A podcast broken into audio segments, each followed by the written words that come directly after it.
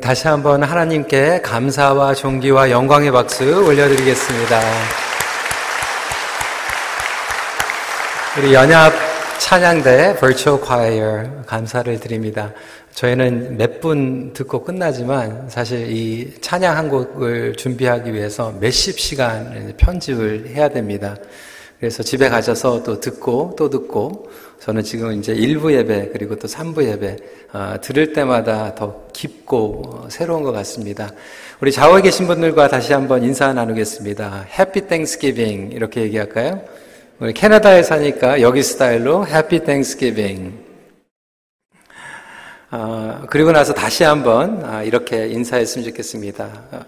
어, 고마워요. 고마워요. 예. 또다시 이렇게 물어봅니다. 뭐가 고마운데? 예, 뭐가 고마운데? 좀 얘기하세요. 뭐가 고마운데?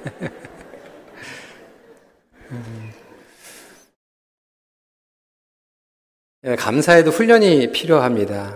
왜냐하면 우리가 하나님께 감사한다, 서로에게 감사한다 하지만 정작 이렇게 뭐가 감사한데 하면 말문이 막힐 때가 많이 있습니다. 그래서 감사도 평생 훈련을 많이 하신 분들이 잘 하게 됩니다. 어, 오늘 그러한 차원에서 하나님의 은혜 훈련이라고 하는 제목으로 말씀을 나누겠습니다. Uh, today's message is about training in God's grace. 하나님의 은혜를 누리는 것도 훈련이 필요합니다. Uh, we need training in order to experience God's grace abundantly. 하나님의 은혜는 어, 조건 없는 은혜입니다. 우리의 삶 가운데에서 충만하게 어, 마음껏 부어주시는 은혜입니다. 그럼에도 불구하고 그것이 은혜인지 모르고 살아가는 어리석음 저희 모두에게 있습니다. 그래서 하나님께서 우리에게 여전히 은혜를 부어주고 계시는데 그 은혜가 은혜인지 알고 은혜를 은혜답게 받고 은혜를 충분히 누리고 나누는 것은 훈련이 필요합니다. 어둡고 힘든 시대를 살아갈수록 이것은 더욱더 절실히 필요합니다. 문제는 좋은 것을 좋은 것으로 알지 못하는 어리석음입니다. 영적으로 세상이 어두워지는 이유는 하나님께서 지금도 부어주고 계시는 그 은혜를 깨닫지 못하기 때문에 어두움이 찾아오는 거예요. 여러분, 팬데믹 가운데서도 마찬가지 아닙니까? 가족들이요, Mother's Day, Father's Day, Thanksgiving, 크리스마스 때 모여가지고 함께 시간을 보내는 것이 얼마나 좋은 건지 우리는 모르면서 일상 살아갔습니다. 근데 그것이 taken away 되다 보니까 정말 그게 좋은 거였구나. 좋은 것을 좋은 것으로 깨닫게 됩니다. 아이들이 평소, 평소에, 아, 평소에 어머니가, 아버지가 다 챙겨주고, 라이드 해주고, 빨래 해주고, 먹여주고, 입혀주고, 그 당연한 것으로 여깁니다. 밖에 나가서 한번 살아봐야 돼요. 좀 굶어봐야 돼요. 그래서 그렇게 들어오면은 Thank you를 하기 시작합니다. 고마운 게 뭔지 알기 시작합니다. 여러분, 너무나도 아름답지 않습니까? 이 위에 너무나도 풍성하게 이렇게 꾸며 주셨어요. 며칠 동안 몇 분들이 오셔가지고 아름답게 장식해 주셨어요. 너무 감사해가지고 인사를 했더니 작년에 우리가 추수감사주일 lockdown으로 온라인으로 예배 드리지 못했는데 두 배로 하나님께 드리고 싶었다라는 이야기를 들었습니다. 영적으로 가장 기본적인 훈련은 사실 좋은 것이 좋은 것인지 아는 거예요. 우리는 그냥 오늘 성가대 찬양을 그냥 아멘하고 이제 받았지만 정말 찬양을 전문으로 하시는 분들은 뭐가 좋은지 알고 들으시는 거거든요. 운동도 마찬가지. 뭐 테니스를 치든지 골프를 치든지 아마추어들은 그냥 name brand가 있으면 좋은 건지 알지만 정말로 오랫동안 친 프로 선수들은 그 name value가 아니라 이 quality가 어떤 기구가 좋은지 써보면 이게 좋은 건지 압니다. 음식도 마찬가지예요. 우리는 초청을 받아가지고 어 그냥 맛있는 음식 그리고 감사하게 먹지만 정말로 요리를 많이 하신 분들은 어떤 요리가 좋은 요리고 손이 많이 들어가 있는 요리인지 알게 됩니다. 영적으로 어두운 시대에 쓰임을 받기 위해서는 이와 같이 가장 기본적인 거지만 하나님의 임재와 하나님의 은혜가 정말로 절실하고 중요하고 기본적이다라고 하는 것을 훈련받는 것이 가장 첫 단추입니다. 그래서 하나님께서는 엘리야를 평범한 사람이지만 비범하게 사용하기 위해서 그에게 훈련을 시키시는데 가장 기본적으로 은혜의 훈련으로 빠져 들어가게 하셨다라고 하는 거예요. 그러면 은혜의 훈련이란 과연 어떠한 훈련인가? 오늘 말씀을 통해서 나눠보고자 합니다. 첫 번째로 하나님의 은혜 속으로 숨는 훈련입니다. First, it's about training of hiding in God's grace. 하나님께서 평범한 엘리야를 들어서 아합 왕과 이스라엘의 죄를 대적하면서 담대하게 말씀을 선포케 하시죠. 무슨 배짱이었어요? 하나님께서 말씀을 주셨기 때문에 그렇게 선포한 거 어떻게 그렇게 자신 있게 선포합니까? 내가 말하기 전까지는 비도 내리지 않고 이슬도 있지 않겠다. 너무나도 담대하게 말씀을 전했어요. 자신 있게 확신을 가지고 전했어요. 아니 그러면 하나님께서 그렇게 순종한 엘리야에게 조금 다른 사람들 앞에서 좀 체면도 살려주고 거기에서 사인을 내려주시고 거기에서 뭐 그냥 이상한 기적들과 이사가 일어나면 군중들이 그것을 보고 놀랄 거 아니에요. 아 엘리야가 진짜구나. 야, 용한 선지자구나. 그래서 곧장 바로 그곳에서 무릎 꿇고 하나님께 기도하고 엘리야를 따를 텐데 하나님께서는 엘리야에게 그렇게 말만 얘기하게 하고 어떻게 말씀하세요? 숨으라는 거예요. 치고 빠지라는 거예요. 3절에 너는 여기서 떠나 동쪽으로 가서 요단 앞 그릿 시내가에 숨고라고 이야기하고 있어요. 여기서 굉장히 중요한 이야기는 단어는 숨으라는 거예요. 숨으라는 거. hide. 근데 하나님께서는 반드시 믿음의 사람들을 하나님의 은혜 가운데 사용하시기 전에 먼저 하시는 것이 있는데 그것은 주님의 은혜 품 속에 숨기십니다. 여기에서 숨는다라고 하는 것을 영어로는 being absent, cover, undetected, unrecognized라고 이야기하고 있어요. 그러니까 덮어주셔서 못 보게 만드는 거예요. 가려주시는 거예요. 티가 안 나게 만드시는 거예요. 여기에서 사용하고 있는 이 숨긴다라고 하는 이 동사는 다른 부분에 나와 있는 숨기다라고 하는 것과 좀 의미가 다릅니다. 예를 들어서 여러분 잘 아시겠지만 여호수아 6장 17절이나 25절 말씀을 보면 여리고성에 침투한 그 스파이들을 기생 라합이 숨겨줍니다. 하이드를 시켜버려요. 그런데 그때 기생 라합이 숨겼던 것은 인위적으로 인간의 노력으로 숨겼다라고 하는 의미를 가지고 있어요. 그런데 오늘 여기 나와 있는 숨기다라고 하는 것은 사람이 숨길 수 있지, 있는 것이 아니라 하나님께서 divine hiding이라고 설명을 하고 있어요. 하나님께서 덮어버리시는 거예요. 사람의 눈앞에서 가려버리시는 거예요. 사람의 눈 가운데에서 가려주시는 것이죠. 그래서 엘리야를 철저히 숨기고 가려주시는 분이 여호와 하나님이라고 하는 것을 의미하고 있습니다.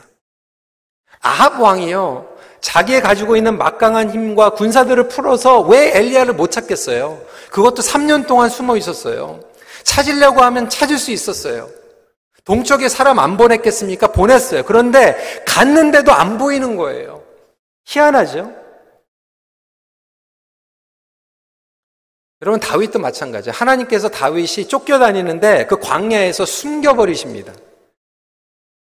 똑같은 데서 괜히 왔다 갔다 했어요. 그런데 하나님께서 못 보게 하니까 사울이 못 보는 거예요. 심지어는 같은 동굴에서 마주쳤는데 다윗은 사울을 보고 있는데 사울은 다윗을 못 보게 만드는 거예요. 이상하죠?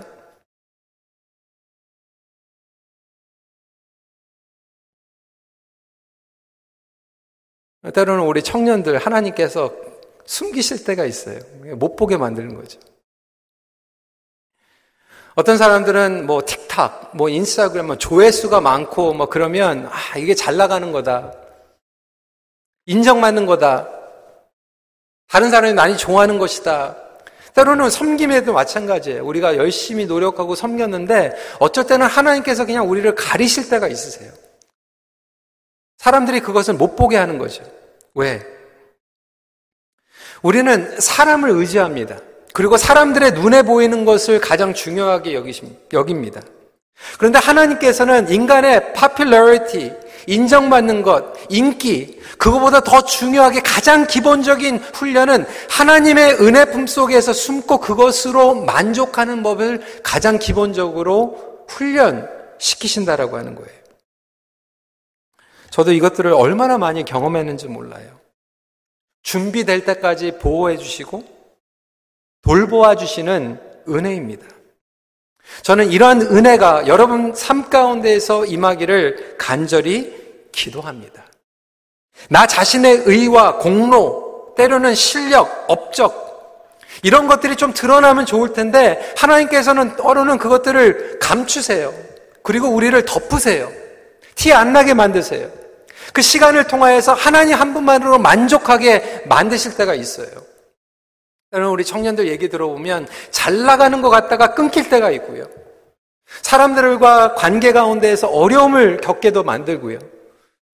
특히 우리 여자분들 정말 학교에서 공부 열심히 하고 전문적인 직장을 가지고 직장에서 어느 정도까지 올라갔는데 결혼하고 아이 낳고 그러면서 정말 nobody 5년 동안, 10년 동안 아이들 키우면서 집에서 노바리가 되어서 나는 뭐 하는 사람인가 자기의 정체성에 대해서 굉장히 힘들어 하시는 분들도 있어요. 근데 그 시간을 하나님 앞에 원망하고 내가 목적을 잃어버리고 사명을 잃어버렸다 하는 것이 아니라 하나님께서 나를 숨기고 그 숨기는 가운데에서 은혜로 만족함을 맡게 하시는 특별한 시간이라고 다시 한번 깨달을 수 있는 여러분들이 되시길 주님의 이름으로 도전합니다. 그렇다고 제가 오늘 이렇게 말씀드린다고 잠수 타라는 얘기가 아니에요. 사라지라는 얘기가 아니에요. 엘리야는 아합 왕과 이스라엘 백성들 앞에서 담대하게 수년 동안 비도 없고 이슬도 없을 것이라고 선포했어요. 하지만 그때 하나님께서는 바로 역사하지 않고 숨겨버리시는 거죠. 왜? 그때 바로 이러한 사인과 징조들이 일어나면 아 용한 선지자 그러면 사람보다 우리는 엘리야를 보게 됩니다. 엘리야를 따라가게 돼요. 엘리야를 숭배하게 되는 거예요.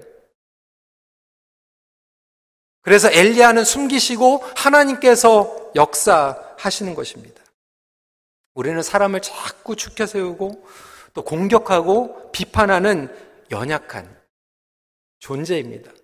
그래서 하나님 앞에 쓰임 받기 위해서는 먼저 하나님께 숨어야 되는 거예요.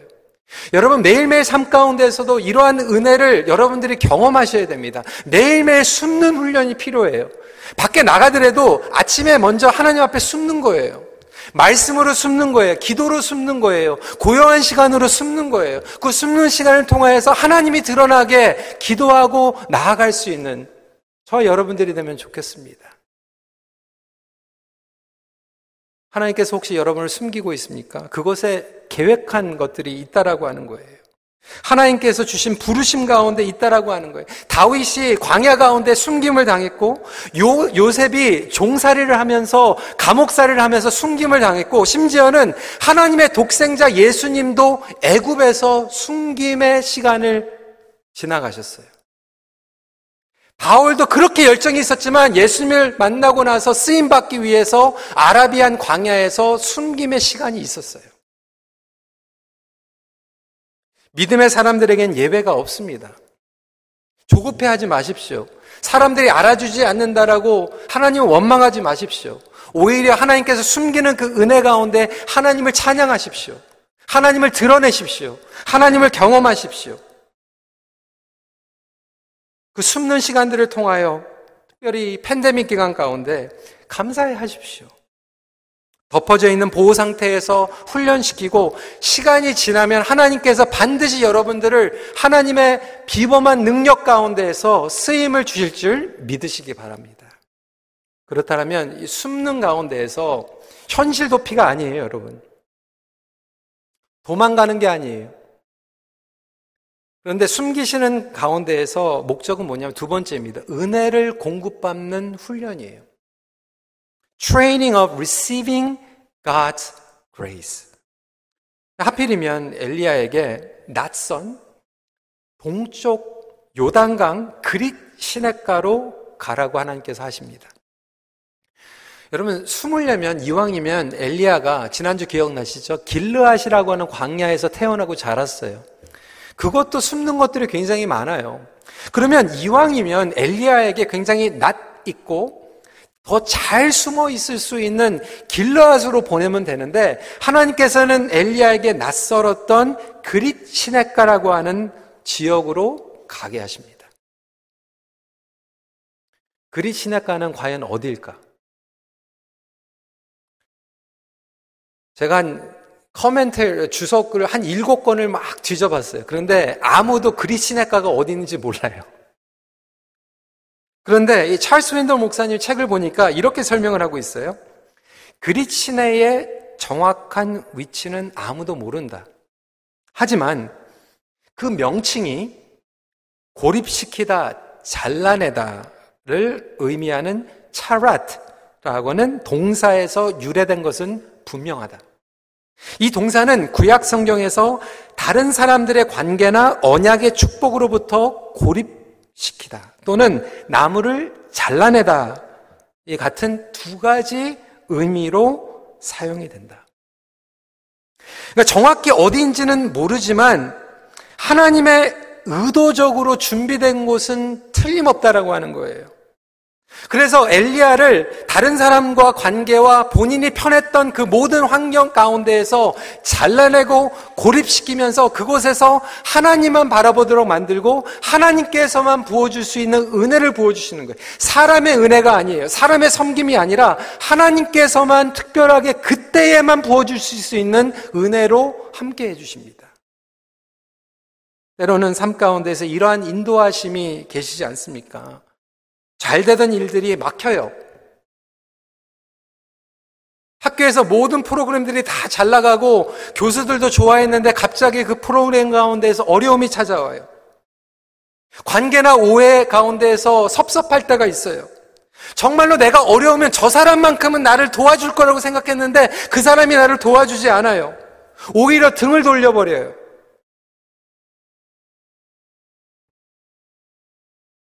이러한 고립을 통하여 얻는 훈련은 무엇입니까? 하나님께서는 엘리야를 지금 터프하게 강하게 훈련시키고 있어요. 연단시키고 있어요. 그 상황에서만 누릴 수 있는 은혜를 부어주시는 거예요. 하나님만 바라보면서 은혜를 받으라는 거예요. 사람 보지 말라는 거예요. 직분 보지 말라는 거예요. 사회적인 지위 보지 말라는 거예요. 자식 보지 말라는 거예요. 건강 보지 말라는 거예요. 때로는 건강 가운데에서 문제가 생기고 정신적으로 정서적으로 문제가 생기는 가운데에서 하나님께 부르짖지 않고서는 견딜 수 없는 그런 고립적인 훈련을 통하여서 우리에게 부어주시는 특별한 은혜가 있는데 어떠한 은혜의 훈련인가? 세 가지입니다. 첫 번째, 겸손히 공급받는 훈련입니다. First, it is about receiving humbly. 4절 말씀입니다. 내가 까마귀들에게 명령하여 거기서 너를 먹이게 하리라. 하나님께서는 엘리야를 3년 동안 철저히 낮아지게 하십니다. 길르앗에 있으면요, 엘리야, 엘리야는 혼자 먹고 썰바가 할 수 있어요. 그렇게 자랐으니까. 그런데 낯선 곳으로 가니까요, 이제는 아무것도 없어요. 모든 것들을 내려놓을 수밖에 없어요. 겸손해질 수밖에 없어요. 여러분, 하나님의 은혜는 지금도 충만하게 여러분 삶 가운데 임하고 있는지 믿으시기 바랍니다. 지금도 부어주고 계세요. 그런데 저와 여러분들이 그것을 경험하지 못하고 있는 가장 큰 장애, 장애물은 뭐냐면 저와 여러분들의 교만이에요, 교만. 하나님 없이 살아가려고 하는 내 인간적인 욕망과 야망과 나의 인위적인 노력들, 그것들이 브레이크를 거는 거예요. 막고 있는 거예요. 가로막고 있는 거예요. 그래서 하나님의 은혜가 여러분들 삶 가운데에서 충만하게 공급이 되려면 먼저 꺾어져야 되는 것들이 있는데 교만과 자존심입니다. 그거부터 치시는 거예요. 때로는 평생 여러분들의 노력으로 잘 됐는데 때로는 자녀들을 통해서 하나님께서 여러분 자존심 치시잖아요. 여태까지 한 번도 실패해 온 적이 없는데 나는 장담했는데 건강을 하나님께서 치실 때가 있잖아요.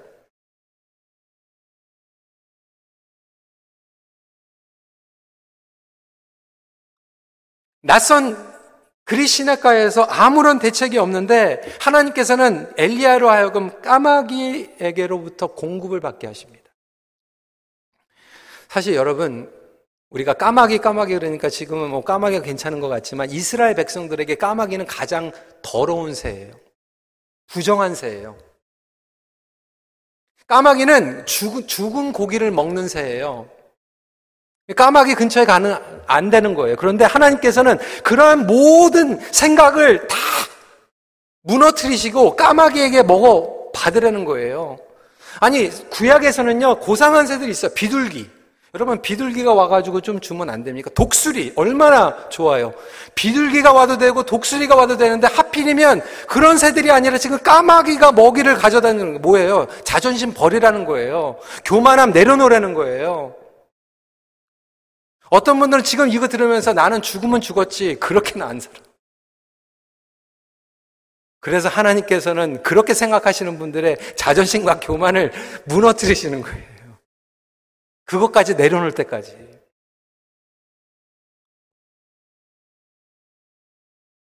우리의 아는 권리, 나의 자존심, 내려놔라는 거예요. 그래서 예측지 못한 방법으로 일하시는 하나님께 나의 자신과 나의 계획과 나의 미래를 지금 내려놓으라는 거예요. 그것이 가장 은혜를 공급받는 기본적인 훈련입니다. 근데 나를 내려놓는 것, 하나님께 절대적으로 의지하는 것, 심지어는 까마귀를 붙잡는 것, 자존심 상하는 것, 어렵지요. 다른 사람들에게는 그렇게 얘기해요. 아, 낮아져야 된다. 그런데 하나님께서 나를 낮추시면 견딜 수가 없어요. 얼마나 힘든지 몰라요. 때려치면 때려치지, 떠나면 떠나지, 그렇게 안 살고 싶다는 거예요. 저분 왜 저래? 하나님께서 겸손하게 만드시면 감사해야지. 그런데 나를 겸손하게 하면 못 견디는 거거든요. 다른 사람이 까마귀한테 얻어먹으면 괜찮은데 까마귀가 나한테 오면 정말 싫거든요. 살아있는 동안 하나님 까마귀 안 만나게 해주세요. 만사 형통하게 해주세요. 우리는 이렇게 신앙생활 하잖아요. 그런데 하나님께 직접 이렇게 겸손하게 은혜를 공급받지 못한 사람들은 다른 사람들을 도와줘도 교만함으로 도와줍니다. 다른 사람들을 기분 나쁘게 하면서 도와줘요. 다른 사람들보다 내가 낫기 때문에 도와주는 거예요. 그런데 까마귀로부터 공급을 받은 사람들은 나중에 도움을 줄 때도 다른 사람들을 높여주면서 도와줍니다. 다른 사람들을 살려주면서 도와주는 거예요. 다른 사람들의 허물을 덮어주면서 도와주게 됩니다.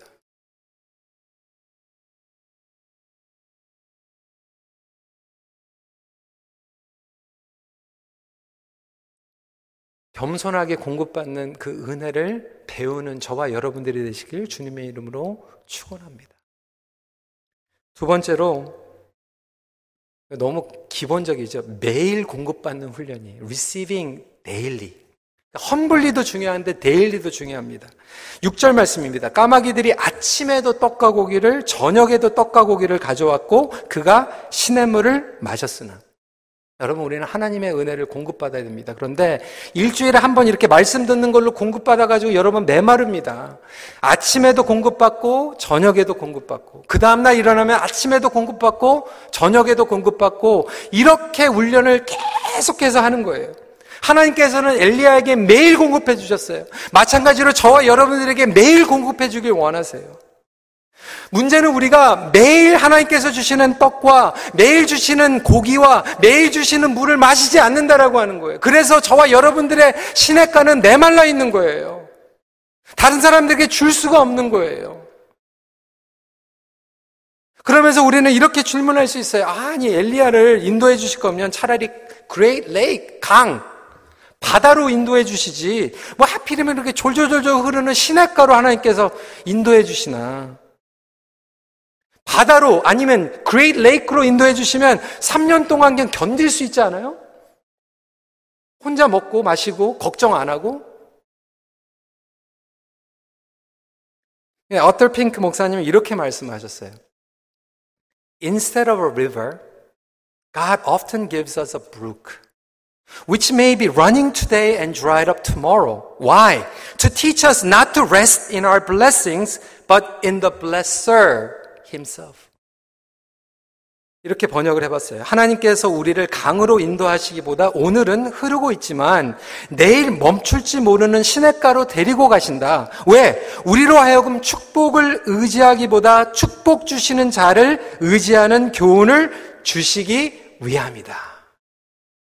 여러분 그렇습니다. 시냇가로 인도하시는 목적은 축복보다 축복을 주시는 하나님께 집중하라는 거예요. 아멘이십니까? 우리의 땡스기빙도 하나님께서 뭐 많은 것들 오래 주셨기 때문에 감사하는 것도 좋겠지만 그거보다 the giver of life, giver of blessing, giver of source를 집중하고 나아가도록 하시는 거예요. 여러분 그런데 그렇게 집중할 수 있으면 때로는 시냇물이 메마를지라도 우리의 영혼의 시냇물은 절대로 메마르지 않아요. 재정적으로 메마를 수 있고요. 건강이 메마를 수 있고 관계적으로 메마를 수 있지만 하나님께 나아가면 그리고 하나님께 매일 공급을 받으면 절대로 우리 영적으로는 메마르지 않아요. 실제적으로 인간의 그리고 인생의 상황의 시냇물은 메마르게 됩니다. 그리 시냇가도 메마르게 돼요. 하지만 매일 삶 가운데 메마르지 않고 신실하게 공급하시는 하나님을 만나게 되는 순간 우리의 인생이 바뀌어지는 거예요. 그리고 롱텀으로 가는 거예요. 우리 가치관이 바뀌는 거예요. 배짱이 생기는 거예요. 까짓것 인간적인 친해가가 메마를지라도 하나님께서 메마르시지 않는 분이기 때문에 나는 하나님과 동행할 수 있다라고 하는 믿음이 생기는 거예요. 여러분 섬긴도 마찬가지 아닙니까? 우리 목자로 섬기시는 분들 여러분 어떻게 목장에 그 어려 어려워요 관계가 어떻게 3년을 섬깁니까? 아, 나 그거 3년 동안 이거 어떻게 하지? 여러분 그러면요 절대로 못 섬깁니다.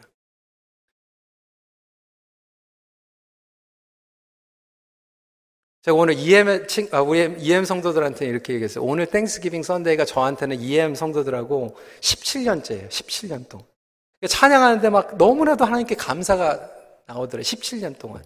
그래서 제가 성도님들한테 그렇게 물어봤어요. 지긋지긋하지 않냐고. 지긋지긋하지 않냐고. 저는 LA에 있다가 이 큰빛교회로 토론토로 오면서 제가 17년 동안 여기 큰빛교회에서 영어 목회로 한다라고 하는 생각을 못하고 왔어요. 아, 17년 하면은 정말로 못했을 것 같아요. 그런데 그냥 매주 그냥 하나님께 나아가고 매주 부어주신 은혜를 나누고 그냥 그렇게 하다 보니까 17년이 됐어요. 여러분 옆에 계신 분들하고 어떻게 평생 살겠어요? 그냥 매일 주시는 은혜 가지고 그냥 그, 그날 그냥 살아가다 보니까 그래 살아가는 거 아닙니까? 목장도 마찬가지고요. 섬기는 것도 마찬가지예요.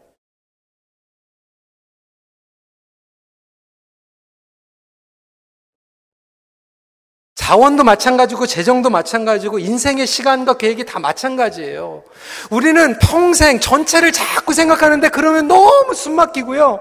그 어디 어떻게 그렇게 갈지 인간적으로는 계산이 안 되는데 그 방법은 뭐냐면 그냥 오늘 공급받는 거예요. 오늘 아침에도 공급받고 저녁에도 공급받고 공급받는 것을 내가 누리고 힘 받고 그거 가지고 쓰임 받고 하나님께서는 엘리야에게 민족을 구원하고 이스라엘에 너무나도 어마어마한 예언을 선포하는 것보다 가장 중요하게 지금 평범하게 everyday, daily 받는 것. 여러분, 매일 받는 사람이 평생 가는 거예요. 매일 감사하는 사람이 평생 감사하는 거예요.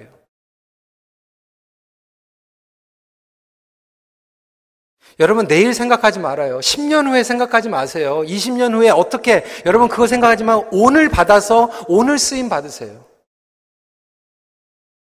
그것이 가장 비범한 삶입니다. 자꾸 이렇게 한탕으로 뭐 하려고 그래요. 자꾸 한탕으로. 섬기는 것도 자꾸 한탕으로 한 번에 하려고 그래요. 여러분 성경에 나온 사람들 뭐 한탕 물론 위대한 역사 비범하게 쓰임 받지만 그거 전에 매일매일 그냥 하나님께서 숨기시고 매일매일 겸손하게 받고 매일매일 받은 거예요.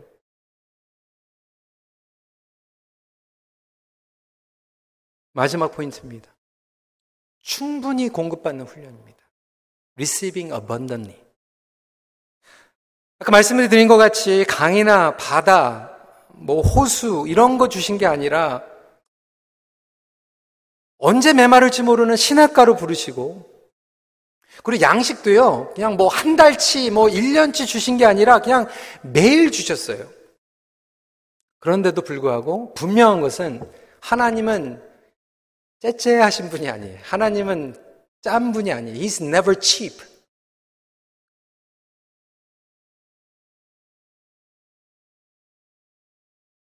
저는 이 부분에서 굉장히 은혜 받는 부분이 하나님께서 엘리야에게 빵만 주신 게 아니라 고기를 주셨다는 고기. 아침에도 고기 먹고 저녁에도 고기 먹고 우리 고기 좋아하시는 분들 아멘입니까? 빵만 먹으면 얼마나 힘들었겠어요. 근데 하나님께서는요 저녁에만 고기를 주신 게 아니라 아침에도 고기를 주세요. 여러분 엘리야 때는요 기근이 일어나가지고 사람들이 굶어가지고 죽어나갔어요. 근데 하나님께서는 엘리야를 그리시나가에 숨기시고 3년 동안 매일 고기를 먹이세요. 어, 매일 체력을 키우세요. 그냥 간신히 겨우 스타베이션으로 그냥 영양실조에 걸리지 않게 그냥 아슬아슬하게 먹이신 게 아니라 엘리야에게 너무나도 풍족하게 풍성하게 충분히 채워주십니다. 여러분, 하나님은 낭비하시는 하나님이 아니시지만 풍족하게 부어주시는 하나님의 은혜입니다. 신앙생활 하다 보면요. 어떤 분들은 하나님을 오해하세요. 하나님을 어떤 분으로 생각하냐? 맨날 째째하고 막 짠 분으로 생각하세요. 그러니까 하나님을 짠 분으로 생각하니까 평소에도 뭐 결정할 때도 그냥 너무 그냥 통이 작고요. 째째하고 그냥 너무 짜고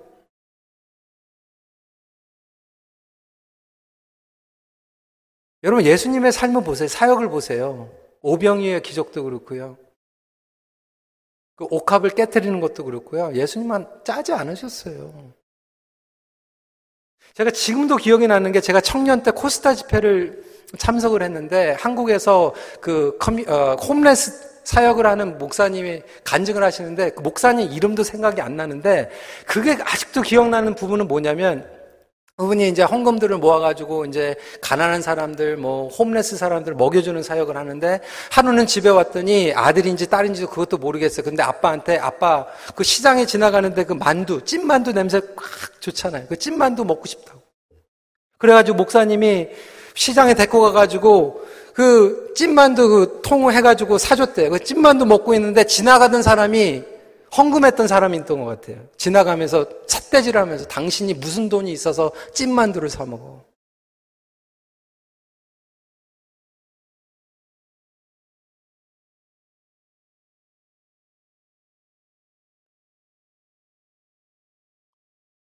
여전히요. 그렇게 신앙생활 하시는 분들이 많고요. 선교지에서도 마찬가지고, 관계에서도 그렇고, 없는데 많이 주라는 게 아니에요. 그런데 문제는 우리가 하나님께 충분히 풍족히 받지를 못하다 보니까 맨날 쪼들려가지고 살다 보니까 다른 사람들이 풍족하게 누리는 것도 배 아프고 나눠주지도 못하고 너무나도 이렇게 짜고 소신하게 살아가는 것이 청렴 결백한지는 모르겠어요. 그런데 여러분 성경에서 청렴 결백 하나님께서는 은혜를 부어주실 때 lavish grace라고 얘기하고 있습니다.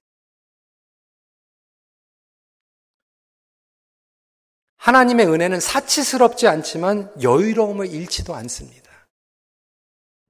이게 균형이에요.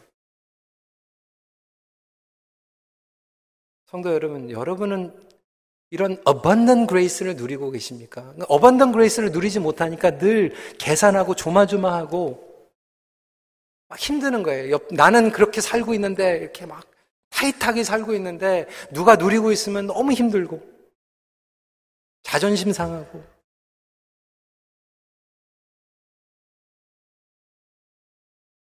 여러분 제너럴스하게 다른 사람들을 품어줄 수 있고 은혜를 흘려내 보시면 결국 여러분들이 가장 여유로운 은혜 가운데에서 들어가기 시작합니다.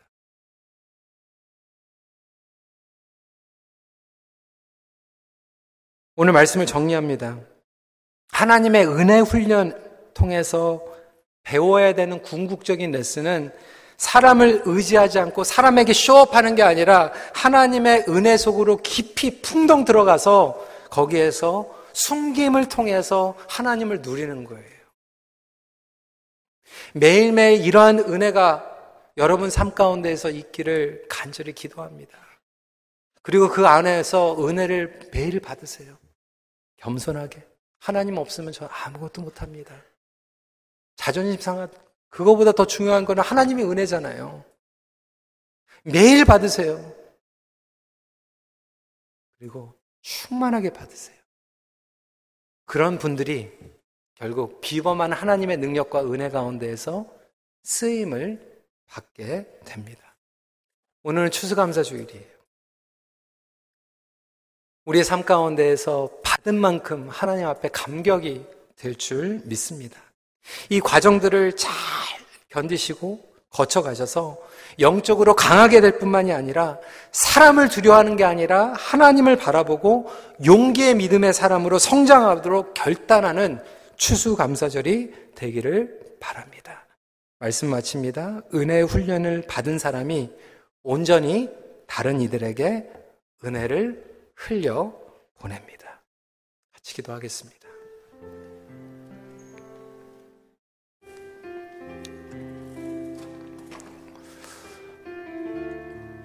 여러분, 혹시 하나님께서 여러분들을 이상하게 하나님의 방법으로 여러분을 가리우고 계십니까? 여러분들을 그냥 덮어버리셨습니까?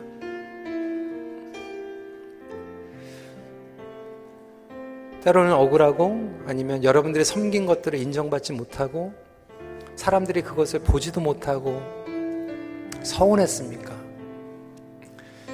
혹시 이곳에 계시는 우리 또 어, 우리 아이들을 키우면서 우리 주부들도 마찬가지고 아니면 인생의 좀 특별한 계절 가운데에서 하나님께서 그냥 덮어버리시는 것 같은 나는 숨겨진 것 같고 가린 것 같은 그런 시간이 있다라면 이 시간에 그냥 하나님의 뜻을 구했으면 좋겠어. 하나님, 하나님 은혜의 품으로 깊이 들어가 나로 하여금 깨닫게 하려고 하는 것은 무엇입니까?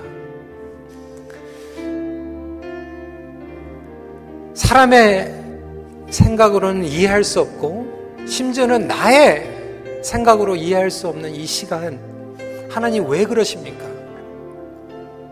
하지만 이왕 이 시간이 나에게 찾아왔더라면 철저히 깨닫게 해주세요. 이렇게 기도했으면 좋겠고요. 그리고 매일매일 삶 가운데에서 하나님 어려움과 뭐 환난 이런 거 없을지라도 매일 하나님의 품 가운데에서 숨는 그런 훈련이 내가 필요합니다. 그런 시간들이 너무 없었습니다. 이제 하나님께 달려가겠습니다. 하나님 품에서 숨겠습니다.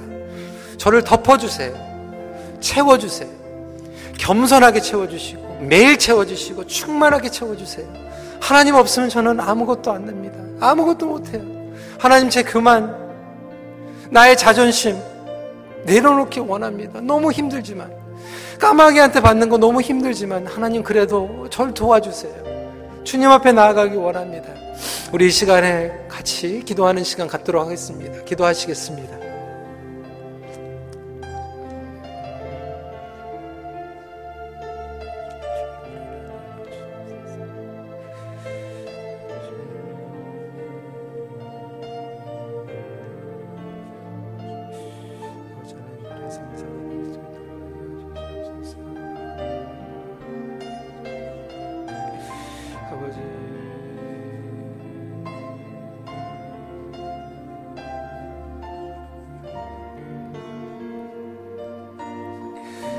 하나님 나의 연약함만 숨겨주시는 것이 아니라 나의 의, 나의 자랑도 숨겨주시옵소서 이렇게 기도하시길 바랍니다.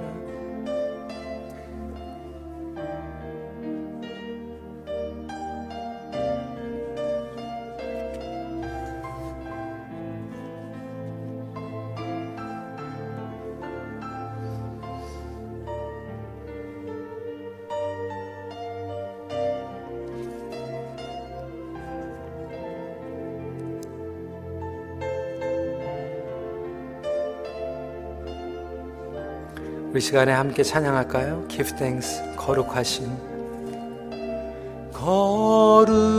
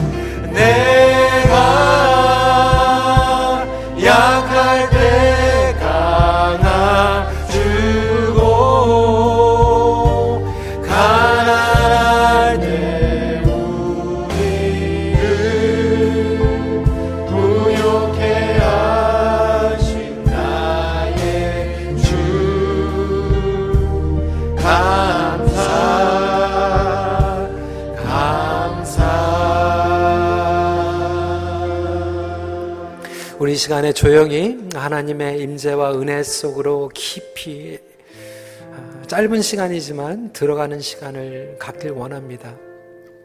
하나님, 나의 연약함, 나의 죄, 나의 더러운 것 뿐만 숨겨주시는 것이 아니라 나의 의, 나의 이생의 자랑, 교만함, 그것들도 주님 숨겨주시고 이 시간에 주님 안에서 충만한 은혜를 다시 한번 공급받는 우리의 삶이 되게 하여 주시옵소서.